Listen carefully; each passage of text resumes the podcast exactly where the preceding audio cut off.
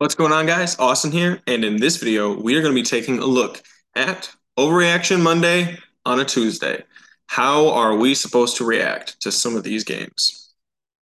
So, the first game, one of the biggest games that I want to look at, is the Dolphins sneaking past the Bills. Somehow they safetied themselves up four with like a minute left and still ended up winning the game. Are the Dolphins a Super Bowl contender? We see Tua did not have a fantastic game, but he's still having a fantastic season. Uh, the Dolphins only had 212 yards of total offense, but they had four sacks, whereas the Bills seem to have everything that they wanted offensively besides scoring. See right here, Josh Allen had 400 yards, only two touchdowns. He led the team in rushing yards, and he had several several players over 50 receiving yards. But like I said, only two scores. So the story of this game is a sluggish Miami defense or sluggish Miami offense and a competent Miami defense. I did not expect them to be as great of a defensive team without the brain trust that is Brian Flores and his ability to put players in the right position. So, what I'll say is it's no big deal, but but if the Dolphins continue to play defense on this level, then it's going to start to be time to worry. All right, so the Jags, they beat the brakes off the Chargers 38 to 10. My question last year last week was are the Jags legit? Now is it will the Jags win the AFC South? Trevor Lawrence had a very good game. Uh, James Robinson, super efficient on the ground. Zay Jones, Christian Kirk, they looked amazing. The defense had a sack, a fumble recovery, and an interception. Uh, you know, Herbert is hurt, uh, but moreover than that, the offensive line lost Rashawn Slater. The weapons, you know, Keenan Allen wasn't there. Not a great look for the team. The Chargers haven't played a fully healthy game yet, and I doubt that they will at all this season because of the loss of Rashawn Slater. But the question is, will the Jags win the AFC South? And my my standpoint is still no big deal. Right now, the Jags have two wins. Now, one of them is a divisional win over the Colts. That's a big deal. But both the Colts and the Titans each have one win. Now, obviously, the Texans are 0-2 and 1, but they don't have a three, you know, a 3-0, you know, record. They're not, you know, two and a half or one and a half, whatever you want to call it, games up in their division. So right now, the Titans and the Colts both have better rosters, better offensive lines. I'd say comparable overall skill players. I think the Jags actually might have the best collection of weapons in this division. Uh, but the coaching, you know, it, it's starting to take a step up. It's really their defense that's winning them this game.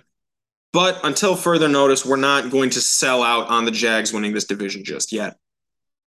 Now, the Panthers beat the Saints 22 to 14. If you watched this game, you are you're either addicted to gambling or you have an intense love for the game of football in its purest form because all you care about is just watching the sport itself. There was nothing good about this game besides the defense.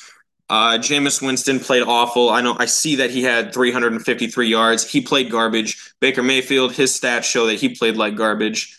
Um, you know, the one bright spot in this game uh, the two running backs, Alvin Kamara, CMC, both uh, you know facing a little bit of issues. Kamara, you know, he's a little bit banged up. CMC, he hasn't been banged up this season, but they've been limiting his usage. I think in in the hopes to keep him from getting banged up. But you know, he's he's been averaging you know about 20 carries and you know 90, 100 yards a game. So that's really nice on his standpoint. But the question is, are Jameis and Baker holding their teams back? And what I what I ask by this is if these teams had a quarterback like Jared Goff or or middle of the pack Tua, middle of the pack Mac Jones, middle of the pack Kirk Cousins, would they be better? And the answer is clearly and obviously yes. You have to sell these quarterbacks. I mean, look at these stat lines. With the type of weapons that the Saints have, they have Michael Thomas, Chris Olave, Jarvis Landry, Marquez Callaway. They've got Alvin Kamara, and they've got Mark Ingram, all on the Saints. Then the Panthers have fantastic defense. They've been playing so well all year. I love CJ Henderson, love Jaycee Horn. Uh, love love the big guys up front. They're not as talented, uh, you know, as other defenses are, but they're playing better than I thought they would. Um, and both of these teams just need accurate quarterbacks to get the balls to the weapons. And neither of these quarterbacks are good at that. Jameis is more like a Brett Favre type of player. I mean, he's honestly like, you know, great value brand, Brett Favre. Uh, and Baker Mayfield, he's, I mean, I, I don't, I don't even know what you'd want to call him. He's basically like baby Jameis Winston, just like smaller Jameis. Um, these quarterbacks are holding their teams back. I think that the Saints would win the division if they had Jared Goff at quarterback, and I think they would win the division running away if they had Jared Goff at quarterback, uh, which just goes to show you how far Winston, I, I feel, is dragging this team down. Sell the quarterbacks. Now, Lamar and the Ravens leap past the Patriots 37 to 26. Now, Matt gets hurt in the game. Uh, but at that point, the game was pretty much over. I mean, they beat them by 11, but really throughout the whole way, uh, the Ravens were just leading, and then eventually the Patriots kept coming back. So the question is, can Lamar carry the Ravens to the Super Bowl? Now, the defense had three sacks and the defense had four turnovers, but they still gave up 26 points in like in three and a half quarters, uh, which is more than what you'd want in the middle of a blowout against a team that doesn't really have weapons and their top wide receiver is out. Can Lamar carry the Ravens to the Super Bowl? I think he can, but the defense needs to get right. Uh, you know, mostly they need to get healthy. Marlon Humphreys, Marcus Peters. I think. Um, I don't. I think Marcus Peters played. I don't know if. Um, I don't know if he did. But the whole secondary is basically banged up. Uh, Kyle Hamilton, the safety out of Notre Dame, he's going to need to find his role in this defense.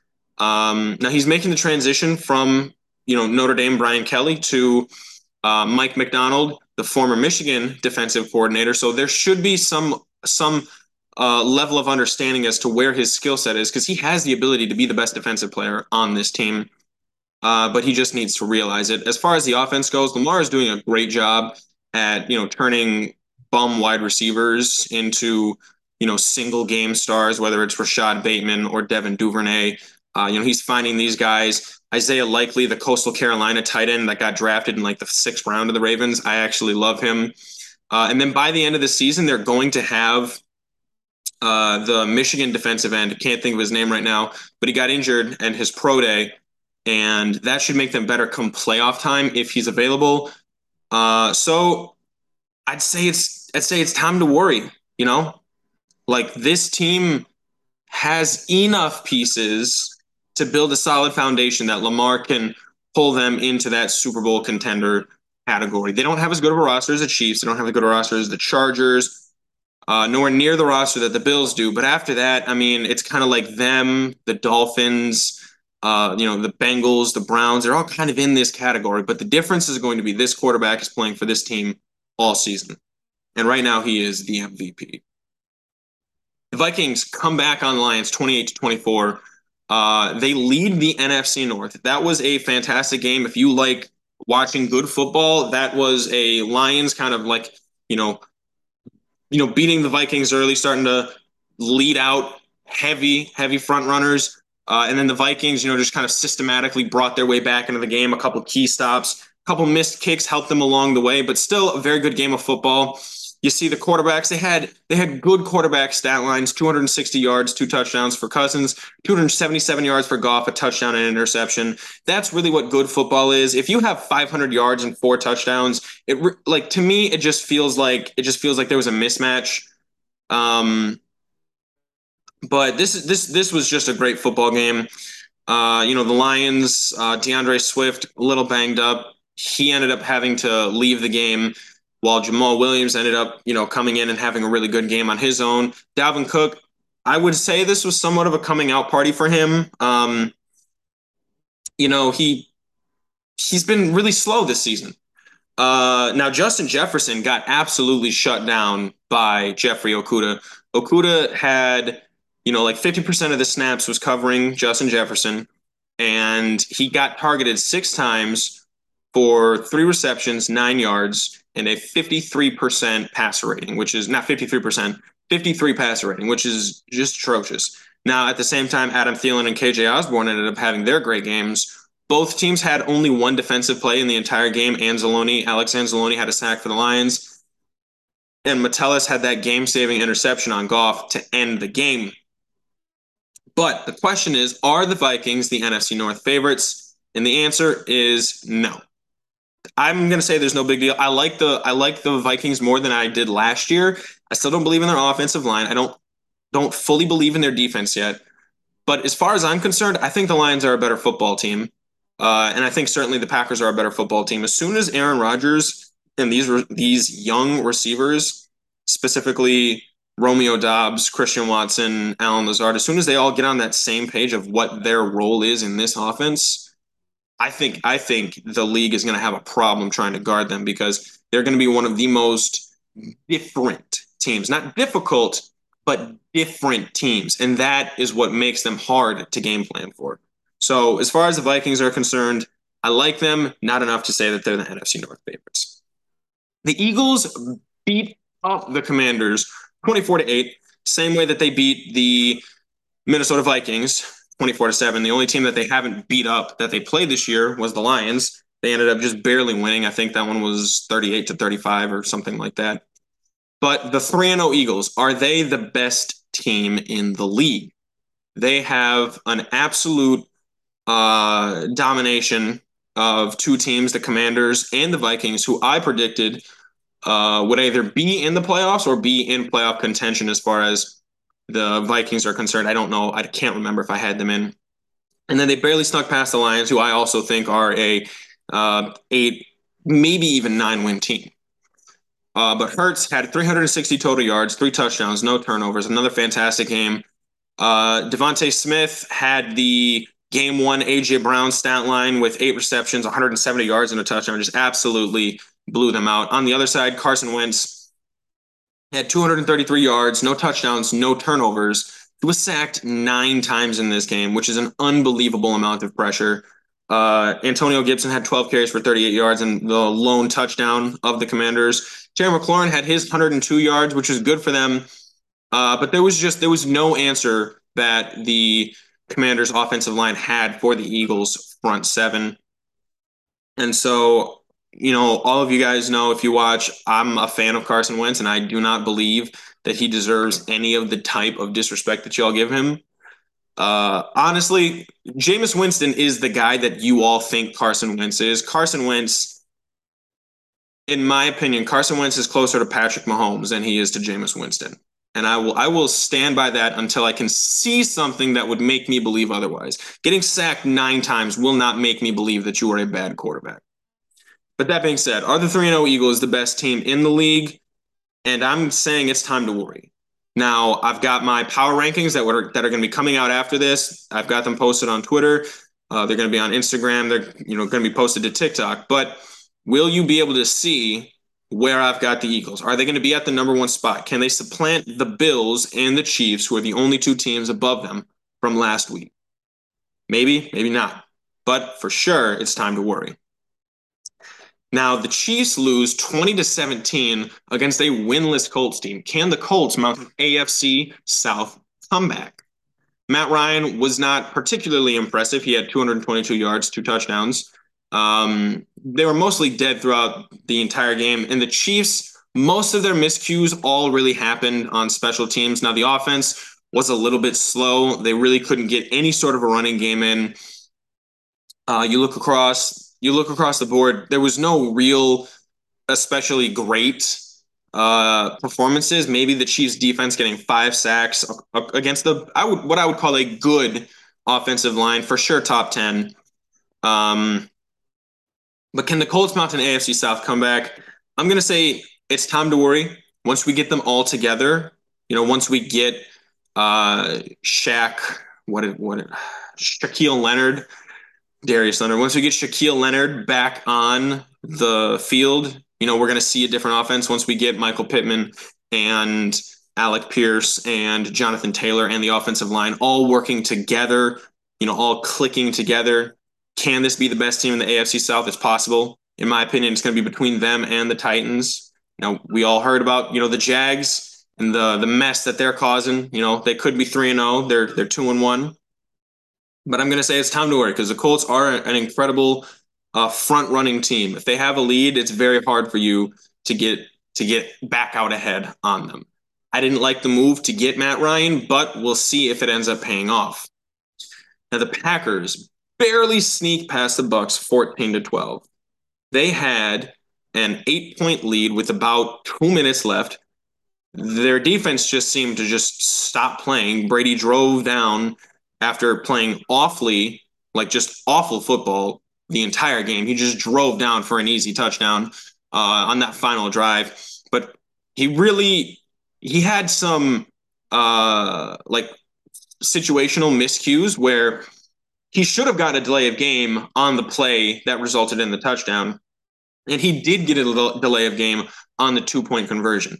Now, you look at these stat lines, obviously, nothing super impressive. I mean, 270 yards and a touchdown seems good, but not when you can't get the ball, you know, into field goal range. I mean, they, they were really struggling on that standpoint all day.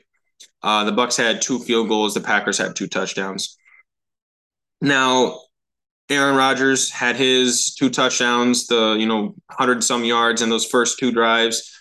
Aaron Jones, he hands it off, fumbles on the you know the goal line. Could have gone up twenty one to three, but ended up you know giving the Bucks the ball back.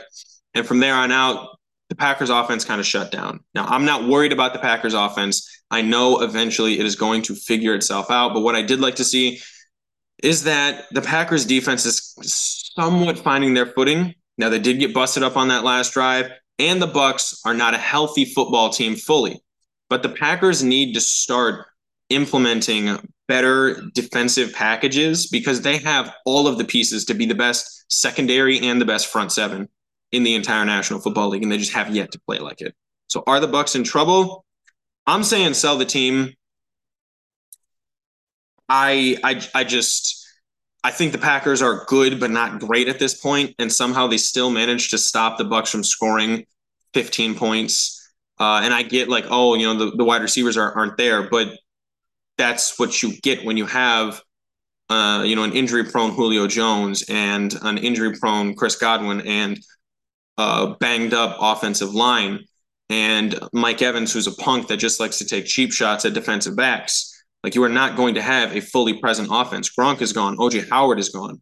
Like it's just Brady, and Brady is not a good enough quarterback to carry a team by himself. This defense is fantastic.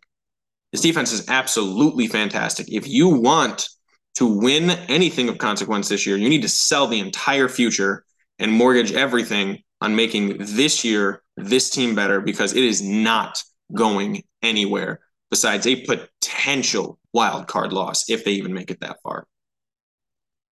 Now the Rams beat the Cardinals 20 to 20 to 12. Can the Rams compete in the NFC? So far they have not looked great. You see the stat lines up here. Uh, the defense has not been fantastic yet. I see that they only gave up 12 points. They did not look great. The offense put up 20 points, not a great outlook. We've I've been worried about the Rams all year ever since their week one meltdown, not even a meltdown, ever since their week one collapse. Uh, especially from the offensive line standpoint, Stafford has not looked like a good quarterback. He still has a negative touchdown to interception ratio. Um, and so, you know, for that reason, for the first time, I'm saying it's time to worry. I get that they have two consecutive wins.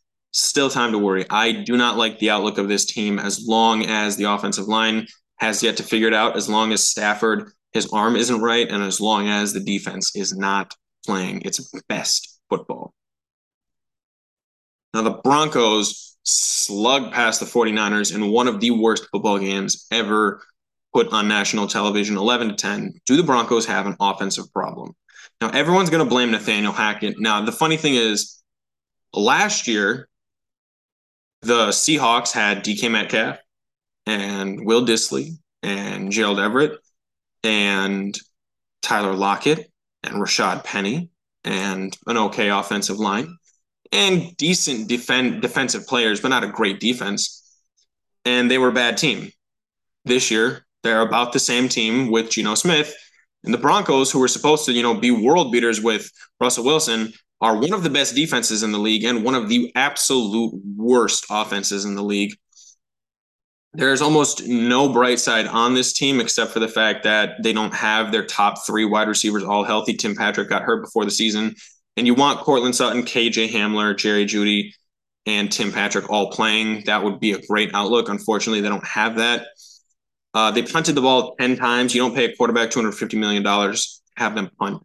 Your, your offense punt 10 times in a game where if you bet the under on a 22 over a 22 point over under, you bet the under, you would have won that bet.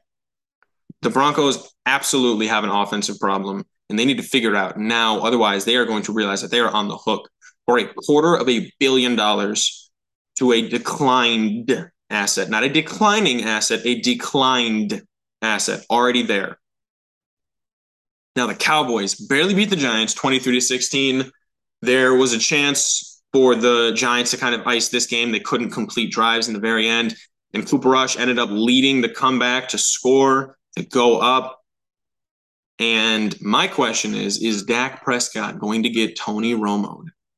Is a backup quarterback going to come in? Now, Cooper Rush is 3 0. Last year, he beat the Vikings in Minnesota. This year, he beat the defending AFC champion Bengals. And now he beat the divisional rival, the 2 0 Giants. If Cooper Rush keeps playing like this, there are going to be conversations. But realistically, it's no big deal. Cooper Rush is not a better quarterback than Dak Prescott, but what we are seeing, not for the first time, because it's always been apparent if you pay attention, but what's been what's now apparent for the first time ever is that Dak Prescott was not a quarterback carrying the offense. The offense was a collection of weapons that was carrying Dak Prescott. I think Dak Prescott's better but he's also getting paid a lot more money, and he's not that much better. To me, Dak Prescott is somewhere around the 14th to 17th best quarterback in the league. There was there was there's been talk of him being top 10 at certain points, and that was just there was never a chance that Dak Prescott was going to be top 10 quarterback. Um, but this, even with the offensive line deficiencies, Jason Peters is on the team. He's not playing. Tyron Smith, you know, he's completely out. La'el Collins is gone. Uh, the center that they had for years is gone. And somehow they're still managing to find ways to put together wins. In fact, the only quarterback on this roster who's lost a game is Dak Prescott in a game in which he scored, I believe, nine points only on field goals. So, like I say, it's no big deal, but Dak Prescott, without even playing, is kind of getting exposed right now. So those are the overreactions. Overreaction Monday on a Tuesday. Let me know what you think. Be sure to like and subscribe. Comment down below your thoughts and stay up to date on all of our future content.